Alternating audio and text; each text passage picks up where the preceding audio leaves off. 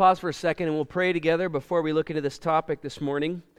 God, oh, that our spiritual lives might be dominated by that same sentiment that we would seek you and find you where and when you may be found. And Lord, may we have hearts today that expand in our desire to connect with you, to know you, to hear you. And we would be willing to come to the end of ourselves for such a lofty goal. Oh, Lord be the speaking teacher here this morning, and uh, we uh, open up our hearts to be transformed, to be set upon the most important thing, I pray. In Jesus' name, amen. Hey everyone, the video is so cool. You know, I will confess this. Um, there was some stock footage in that uh, video. Yeah, wasn't all original AC3 shoot. But the deer, totally AC3. We captured the deer. So that's pretty cool. Uh, so I've been saying, and if you're around AC3 for any length of time, we, we talk all the time about Jesus making it abundantly clear what the most important thing is. But some of you never studied this, you've never actually looked into the context, and it matters because you can actually learn some things about discovering where and when Jesus drew our attention to the most important thing. So we get one um, recollection of it from Mark, and um, we find this in Mark chapter 12.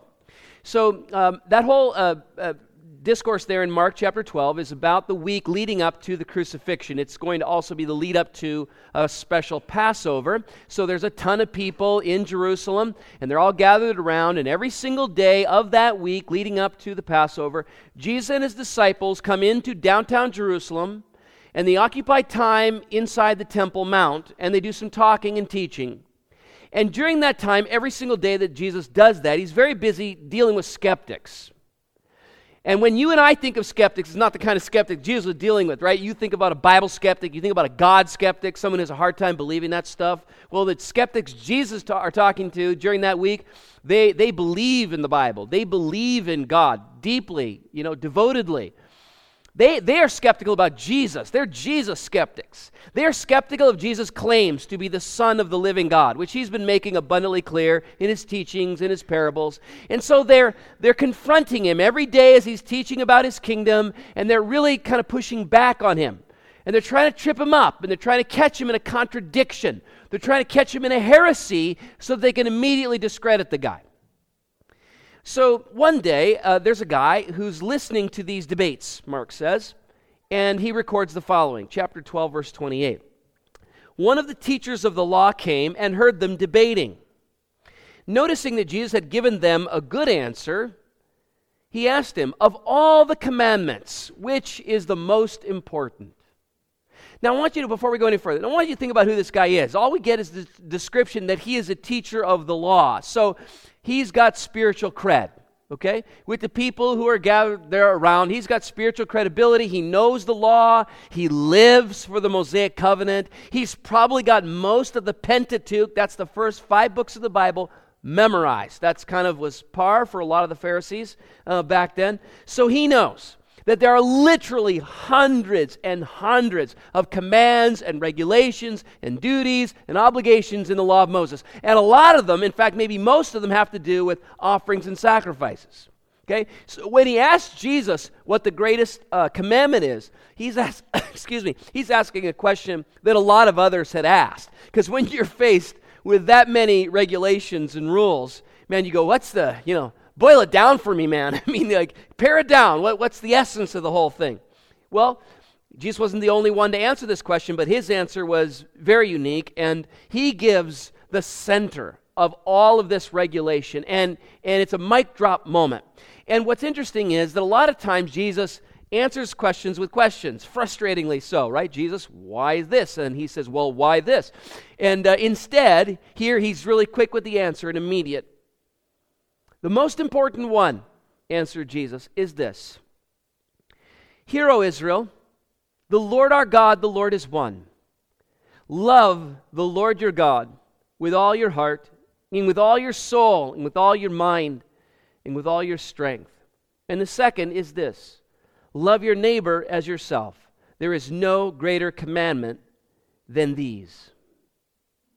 Okay, now when Jesus lays down the gauntlet like this and so abundantly clear, where he does it kind of matters too. I mean, this is really significant because where he is standing, I've been near there. I couldn't actually get up on the Temple Mount because that's a Muslim controlled area these days, but I could, I could be around it and I could see how incredibly impressive this must have been. It was a 40 acre site that was you know leveled off and built up by Herod the Great, an amazing kind of complex of buildings, and at the center was this opulent granite edifice, the temple, the third temple and it was bigger and better than any of the other temples that had preceded it. It was 80 feet tall and 80 feet deep and 80 feet wide, and it was this incredible thing, this center of Jewish worship.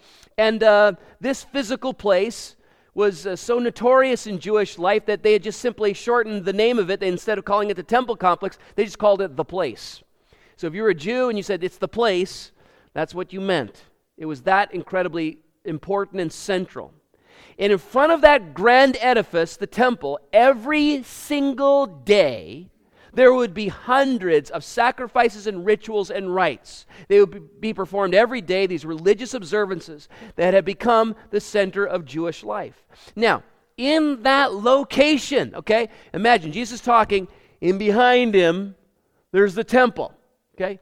And here's what he says Of all the commandments, of all the ordinances and rules and regulations, this is the one love the Lord your God with all your heart, soul, mind, and strength. What, what's the most important thing? Amazing that he doesn't say, well, you need knowledge of the Torah, of course.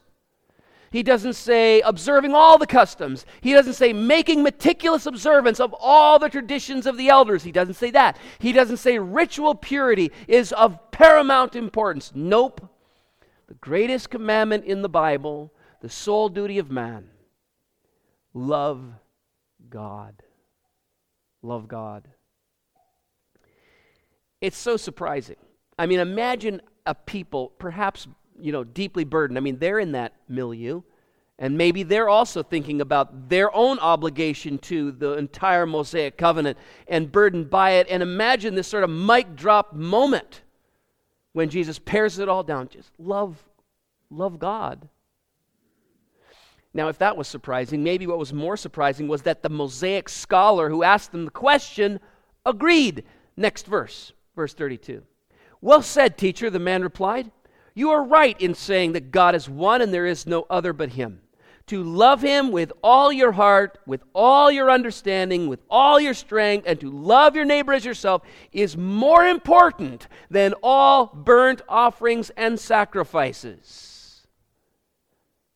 And when Jesus saw that he had answered wisely, he said to him, You are not far from the kingdom. And after that, no one dared ask him any more question. Okay, so think about how this is going down. Guy says, You're right, Jesus. You're right. Religious observances are not primarily what God is after. God wants all of us more than the fat of lambs. It's all secondary, all of it secondary to loving God. And I'm imagining there's a second round of stunned silence after that. Why? Because this isn't coming out of Jesus' mouth. I mean, the people are regularly used to Jesus saying radical things that just about got him killed several times leading up to this moment. But here's a Moses lawyer agreeing with Jesus, a guy steeped in Moses. It's like two mic drops in a row. And to this, what does Jesus say? Mad respect, dude.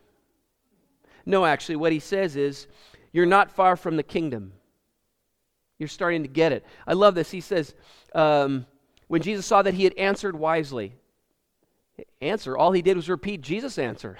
so notice in Jesus' uh, book, when you're, you're wise, when you just agree with him.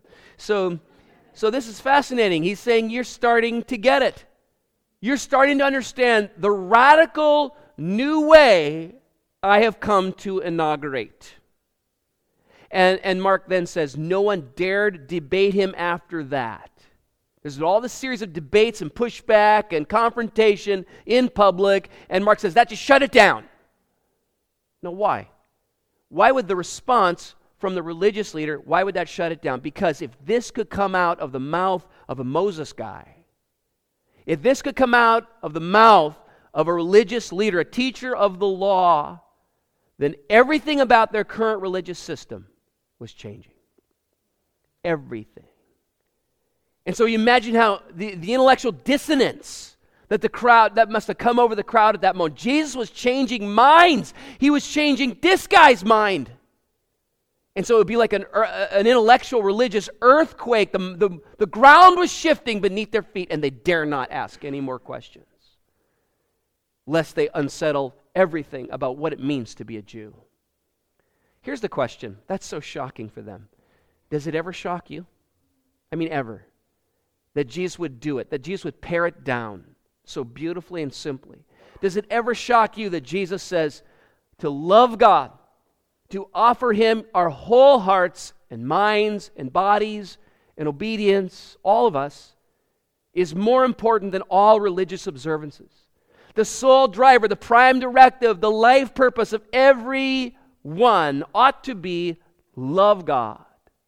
I mean, it's shocking.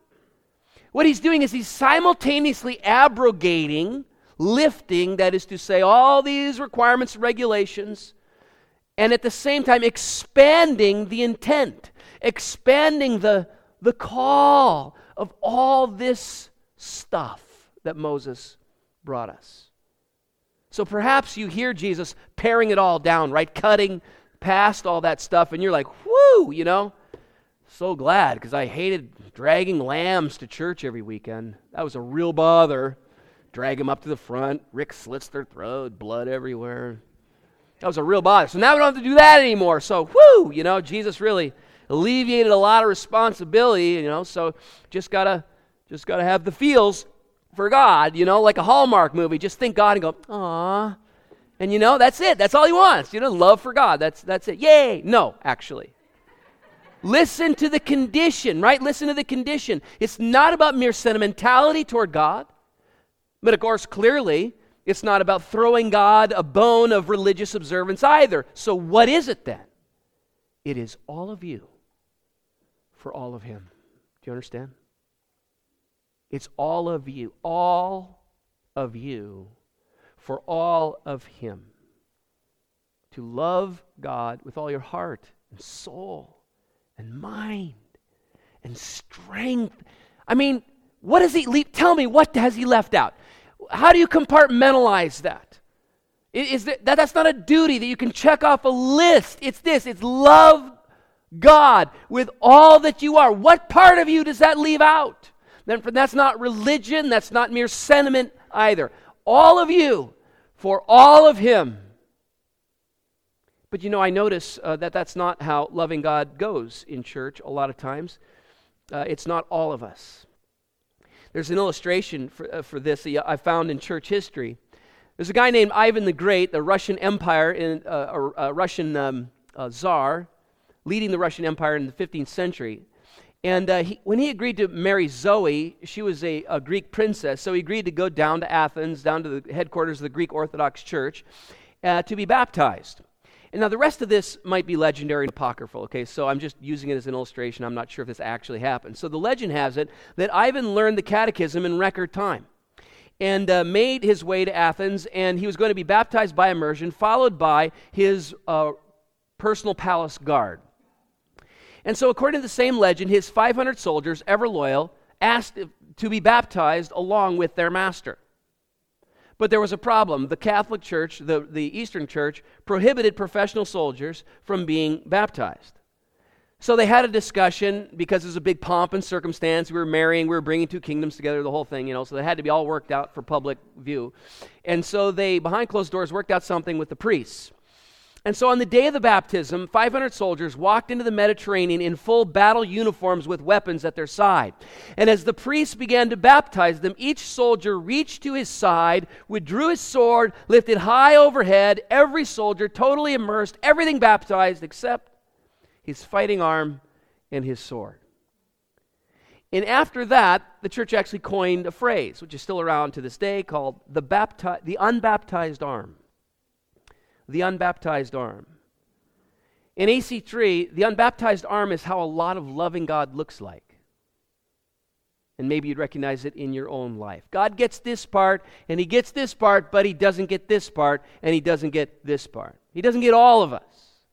Oh, He might get some religious observances, some of the habits. In fact, some of the habits, the very habits we're going to talk about this week and next week and the week following.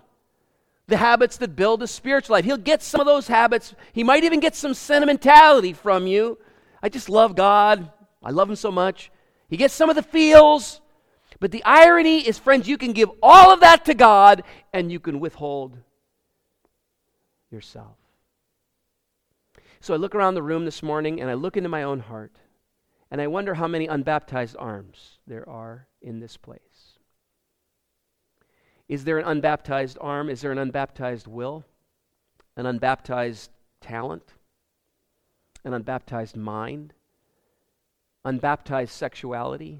Unbaptized relationships? Unbaptized strength? Unbaptized home situations? Money situations? Relational situations? I mean, I think we understand what this means, right, friends? When Jesus says the thing, the main thing is to love God, he says, with all your heart, with all your soul, and with all your mind, with all your strength. And what does that leave out? Friend, God's not after some ritual. And He's not after some sentiment. He wants you, your total devotion full devotion. That's what we, that's what we call full de- fully devoted followers. That's what we're after here at AC3. This is the beginning and the end of the law, Master says. And it's the beginning and the end of spiritual maturity. In case you were wondering what the end game was, that's it. Full devotion, all of you, for all of Him. And by the way, that's a source. And that's why we begin with this love, because it's the source of all Christian living, a vital love relationship with God. See, this isn't another duty, this isn't a drain on your resources. It is your resource for the Christian life. This is it. It starts here. And Jesus would connect them. Love for God. Second is like it, love for your neighbor. And then we'll get third week into love for the world. It's all connected, but begins with this fountainhead, this spring. From this spring, all your Christian maturing flows. All of it. And so you recall the alone challenge, right? And what's the first thing they got to worry about? They got to worry about a calorie stream. They got to get that calorie in because you're out there alone and calories are going out. You have to replace the calories that are going out. So, first step to physical survival is get that calorie stream flowing. And it's more important than anything else. It's more important than shelter. It's more important. If you watch the show, this is fascinating what some people will prioritize out in the woods first thing. Like one person made a chair on the first day. There's a, I need a chair. Our guy Blake, right? He's just meticulously crafting a shelter. And meanwhile, he's starving to death. Uh, it's more important than creature comforts. Getting the calorie stream is more important than a toilet. Well, likewise, friends, spiritual maturing as a disciple of Jesus begins by establishing the calorie stream. Where, where are you going to get the resource for following Jesus? You thought following Moses was hard. Look at what Jesus lays down for you that you have to deny yourself and follow him. And friends, where are you going to get the nourishment for that? You have to be connected to the vine. Jesus would talk about this. He said to the disciples, Listen, you can't do this without me. You understand? This is an impossible thing. You don't do the Christian life except through me, by me, from re- resourced from deep inside, eh, from a vital love relationship with the head of the church, even Jesus himself. That's how it gets done. So a disciple is simply the one who has fallen in love with God, and you have to begin your journey here. And if you don't, what's going to happen? Well, you're going to hear a series like this and some of the duties of the Christian life, and you're just going to fall back again into religious observances and duties and guilt and comparison with your neighbor and the whole poisonous way of works. So then, okay, you say, all right, Rick, fine. How then? How how how do i love god that's a great question right i mean god's invisible uh, how can i give to an invisible entity? How can i affect him in any way? Some of you maybe have asked before. Well let's look at the early church for the answer. This is luke's description and it's inspiring. I never get tired of reading it. Acts chapter 2 verse 42 all the believers devoted themselves to the apostles teaching and to fellowship and to sharing in meals and to prayer. A deep sense of awe came over them all, and the apostles performed many miraculous signs and wonders. And all the believers met together in one place and shared everything they had. They sold their property and possessions and shared the money with those in need. They worshiped together at the temple every day, met in homes for the Lord's Supper, and shared their meals with great joy and generosity all the while praising God and enjoying the goodwill of all the people. That's the outsiders. And each day the Lord added to their fellowship those who were being saved. Now, you read that carefully, friend, and we're going to come back to it the next couple of weeks. You see all the great loves there. You see the greatest commandment, you see the great commandment, the second greatest commandment, and then you see the great commission. It's all there. But what's really super cool about this is they also show us how they did it. They're engaged in those great loves, but how they did it is instructive for us. So let's read it again. This time, only the parts that relate directly to that first prime directive love for God all the believers devoted themselves to the apostles' teaching and to the breaking of bread, that would include the communion celebration, and to prayer. They worshiped together in the temple court uh, each day. They met in homes uh, for the Lord's Supper. So break this down with me. The early Christians showed off their love for God in four very practical ways mentioned here. They studied and learned the apostles' teaching, they were devoted to prayer, they regularly uh, celebrated the communion meal together. They gathered publicly for worship. That's what they did to love God. And you can easily see inside those four habits that they group into two grand categories. And these are two sets of habits that you and I, if we agree that love for God is the prime directive, ought to do. They are growing and glorifying. And let's expand on those. You notice, okay, so, so Luke says that the early church was devoted. They were devoted to new habits. Devoted means they didn't just do these things once, it wasn't just a one off. Devoted means they did them all the time. So they became habits. So we talk about spiritual discipline around here. I kind of like Luke's word a little better. Their devotion. They, they, it's about being devoted. So they were devoted to these new things. Which was what's, what's the first thing right out of the gate? The first thing is they were devoted to the apostles' teaching. So they're devoted to sitting at the feet of the apostles and just teach me. This is a new way that Jesus taught you for three years. Now you teach me. Teach me the way of Jesus, the radical way of the kingdom of God on earth. And then they also gave themselves to praying, praying all the time, praying without ceasing, praying corporately, praying privately. Now, when you consider those two devotions, those things they were devoted to, uh, have you ever asked what the goal of such habits would be? Well, Paul will make no bones about this in Romans chapter 8, verse 29. He will say, Listen, here's, here's the end game in, in God's mind. He lets us in. The end game in God's mind is for those God foreknew, He also predestined. And he, has he has a plan, that is to say, He's got a plan for you. And the plan for everyone who follows Jesus is to be conformed into the likeness of His Son, that He, that is Jesus, might be the firstborn among many brothers. So, in other words, that Jesus would be the first of a whole bunch of people who look just like him. So, when you are recreated in Christ, you are recreated to look like Christ, to grow in his image, to look more like him tomorrow than you did yesterday. And you say, Well, how do I get that done? Ask the early church. By talking to him more and by uh, knowing him more. It's kind of it's it's kind of simple and it's very relational that way, right? It's like how am I going to become more like Jesus? I know I'll know him more and I'll talk to him more. And so you can illustrate that from your own relational world, can't you? I mean, when you're in any kind of relationship, isn't aren't those the things that you want? You want to know that person more and you want to experience that person more. When you fall in love with someone, right? Anybody who's been through courtship, I mean, you fall head over heels in love and you're immediately overwhelmed by a couple of impulses. And the one is that you want to you want to experience that person. You just want to touch you and talk to you and be with you and be near you and do stuff with you and relate to you. But that's not all, right? I mean, you can do all that in a very short term uh, relationship, but you, you also want to know them. You, you want to know their likes and dislikes. You want to know their dreams. What's their vision for their own life? What, what do they value? What's important to them? You want to know those things. So you want to experience them and you want to know them. All the habits, friends, that we're going to talk about in the next weeks, all the habits of the spiritual life are about this, about expanding both those things the experience and the knowledge of God. And so you have to have both. Because I can, I can pull a, a, apart for you a, a, disciples on either side of this thing, and they're not getting it. For example, I could uh, point out a cold an immature Christian who can quote Bible verse after Bible verse, but they do not know the one that they know so much about.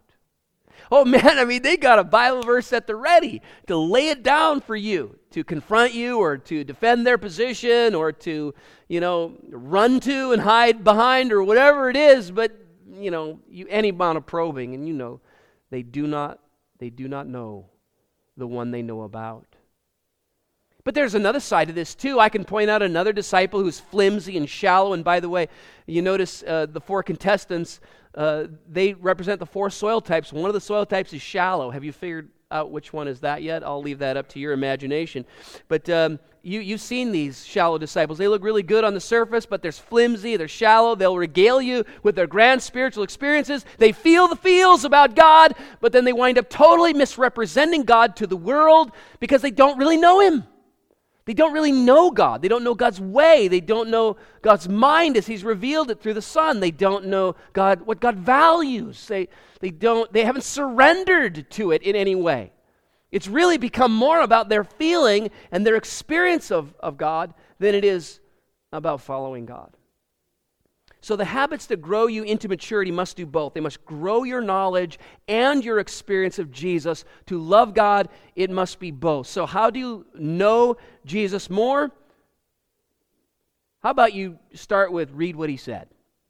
And how do you, where do you find that? Well, the apostles, the people who walked and talked with him, happened to write it down, them and their close associates. So you devote yourself to the apostles' teaching like the early church did. Well, where would you find the, that, that apostles' teaching? What, where's the repository of the apostles' teaching? It's in the scripture, right? It's in the compendium of books called the New Testament. You study it, you submit to that word, you obey it, you don't just talk about it either. You just you do it. James will say, James, brother of Jesus, will say, chapter 1, verse 22 of his little letter, but be doers of the word and not hearers only, deceiving yourself. That's the knowledge piece. You get to know him. But then there's the experience piece. How do you experience God? Well, you devote yourself to prayer like the early church did. You commune with the Lord. You do it daily. You never miss a day. You go to where God may be found. And, and friends, you, the, the song so beautifully illustrated it this morning. You, you get silent in the trees to come to find a God where you, you can quiet your own self, and that's a big part of prayer, where you seek God. And seeking God doesn't end after you bow the knee of your heart and become a Christian. So that's why prayer is a multifaceted thing. It's not just talking to the ceiling, prayer also includes listening, it includes silence, it includes meditating. It includes getting alone with God. And, and some of you, you're going to have to practice this to get used to it, like for long periods of time. We're going to go over all this stuff and extend it today, a little bit more detail. You're saying, how do I even get started on that? Dan's going to really help us out with that. But listen, can you imagine you getting silent for 10 minutes? I mean, just like all inputs out. Like you literally and figuratively take the earbuds out and just listen. See, uh, you know, some of us have a complaint in our spiritual life. I don't hear God. I don't feel God. I don't experience God the way, you know, devoted Christians talk about this, and I just kind of wonder if there's anything to it. And then I look at your life. It's wall to wall noise, it's wall to wall technology, it's just wall to wall busy. And God has never promised to speak into that, to muscle his way past that. It's not the promise. He's done it before, but that's not the promise. The promise is he would speak in a still small voice.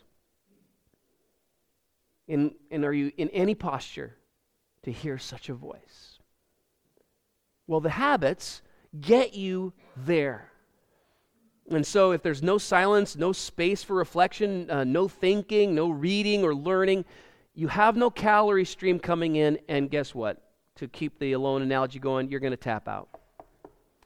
All right, let's move on and, and talk about glorifying with the time we have left. When the early church met, they, they glorified God. They worshiped. They met publicly. They, of course, must have done this privately in their own, um, in their own prayer closet, but they worshiped corporately. And now, Christian worship is unique. Other religions worship, Muslims worship, Hindus worship, Buddhists worship. They have kind of religious rituals that they go through. What's unique about Christian worship? Well, what's unique about it is defined by the communion meal which we share regularly. Christian worship is opposite of, of religion. It's opposite of normal human religion. Normal human religious worship essentially is constituted in this uh, idea Do these rites gain favor with God? Maybe. That's it. That's essentially religion. Do these rites. Sing the songs, say the prayers, you know, uh, you know, count the number of rosary beads and do this and, you know, repeat this a number of times. Do these things gain favor with God? Maybe. And Christian worship, it's flipped. It's you have God's favor already, certainly. Now lift up your song of freedom. That's it. It's completely flipped. So, grace, which we'll talk so much more about in week four, is at the center of our reason for glorifying God. And, and so, inside of Christian worship is also awe and surrender. The Bible says, look, in worship, you rem, you remind, you're reminded of this thing. You were made for God's pleasure and not the other way around.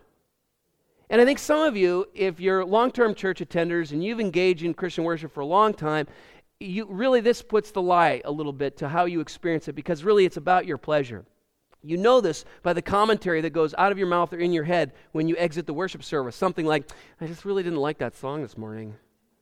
So apparently it's about your pleasure and not God's pleasure. For John will say in Revelation chapter 4, verse 11, You are worthy, our Lord and God, to receive glory and honor and power, for you created all things, and for your pleasure they were created and have their being. Worship reminds you you were made for God's pleasure. You are here for God's pleasure and not the other way around. Oh, is there pleasure in God? There is, absolutely. And even though worship isn't necessarily for you, it is your gratitude response to God, worship will still do something for you. Make no mistake about it. It will, first of all, shrink you. You say, oh, that doesn't sound good, Rick. I don't like that. No, seriously, this is a gift to you. Worship will shrink you, everything about you, and that will wound your pride, but it will liberate and, and, and empower you all at the same time. Because what shrinking you does is it shrinks your importance, and that will shrink your worries. You understand? You see, in light of God, eternal, majestic God, what is your life? It's a breath. But you think your life is just a is the thing, right? The universe revolves around your head and the things you're worried about and the things you're concerned about. How can it not be? This is the this is where you're observing the universe from. It's from this station right here. But in worship you realize that this is just a tiny little thing and there is a creator and you're a creature. So worship shrinks you and shrinks your worry. It shrinks your worry about tomorrow. It shrinks your guilt about the past. It reminds you that there is a great and awesome God. And if you're of the, the kind of, you know, the scientific type and you look at nature and you go, whoa, I mean, we can't matter at all. Listen, you're not the first person to have that insight. Read Psalm chapter 8. There's the psalmist looking out in the night sky and he says, When I consider the night sky, the stars, and the work of your hands, what is man? that you are mindful of him, the Son of Man, that you should care about him at all. And yet, you have made him a little lower than the angels. You understand? This is what worship does for you it shrinks you, but then fills your heart with gratitude. It's like me, a tiny little speck on top of a speck, floating around another speck, matters to God. So, worship sets your world right again every single week. You are a creature and not creator. Now you might say, Rick, I don't, I don't, I don't know how to do that. Worship is weird. Listen, we get that, and especially if you're investigating here today, you're kind of kicking the tires on Christianity, and you're not sure about the whole church thing. Listen, we understand. Worship is intimate. It must be intimate, right? If we're going to do it right, it must be intimate because it's about loving God. And love is intimate, right? And again, to use marriage as our analogy, you know, when my little girls walk in on you know, John and I, and we're kissing or something, and ew, it's so gross. I mean, it's not just awkward for them, it's like repellent, you know? It's like, that's good. Boys are bad. That's just, that's my, that's my mantra for them. So that's good. But you understand, you know, when you're not engaged in it, for you're the outsider observing intimacy, it's awkward. But listen, friends, for that reason, uh, you know, we, we've kind of, we, we set it apart a little bit, but um, it's okay that worship is like that. And some of you are, are st- still standing on the outside of this and judgy. Can I say that? I, I see it, friends. You're, you're very judgy sometimes about, oh, that person standing up, hands in the air, and I wonder what they do on Monday morning, you know, beat their kids. Listen, um, look, everybody is processing their love for God, and when we gather together in the public environment, you don't know what's going on in that person's heart. Let them lay their heart bare. Let them lift their hands. Let them bow their knees. Let them express their love for God. And, and if it's inauthentic, God knows. You let that be God's problem. You just bring your heart. You just love God with all your heart and soul and mind and strength and have no unbaptized parts of you as you engage with the great I am, the all sufficient, all knowing creator of the universe. So, Christians, we have this oneness with God that's like a marriage. I mean, that's God's chosen metaphor, right? Right? You're the bride, all of you, men, women, you're all the bride. And you respond to the loving initiative overtures of your groom. And maybe we would all come to that place where worship intimacy that's defined so beautifully by Paul in his letter to the Ephesians. You can tell he loses words here at some point. He gets in such lofty territory. He says, I, I just pray, I pray your roots will grow down deep into God's love and keep you strong, and may you have the power to understand love of God with all your mind, as, as all God's people should, how wide, how long, how high, how deep this love is. May, you may you experience the love of Christ, though it's too great to understand fully. I mean, every one of us, through worship and glorifying God, should be moving into that place. AC3. So let's wrap this by saying this simply. We are in January, another year has passed. And now another year stands before you, another year for you to be a devoted follower of the Lord Jesus Christ. And some of you have been bemoaning the fact that, oh, I just, I never get off top dead center in my Christian life. I don't feel fed. I don't feel like I got the tools. Listen, okay? Let's start here. Jesus said, I am the vine, you are the branches. The one who remains in me and I in him produces much fruit because without me you can do nothing. Can we start here? And let's start again. Because your gracious God, his mercies are new every morning. And let's start again. And we will be a growing people and we will be a glorifying people, and so keep our eyes focused on the one thing that matters loving God. Let's pray. God, grow this church. And when I say that, you know what we mean this morning is, Lord, grow us in the character of Jesus. Grow us to look more like Him by knowing Him more and experiencing Him more. Grow us in the habits that bring us to the places where you may be found, that draw us into the places where you speak by your Holy Spirit with a still small voice. Lord, grow us that we might be people who glorify you. Our lives put the spotlight on you. And may it be so for the sake of Jesus, the Master who sought us out and bought us with his own blood we pray. Amen.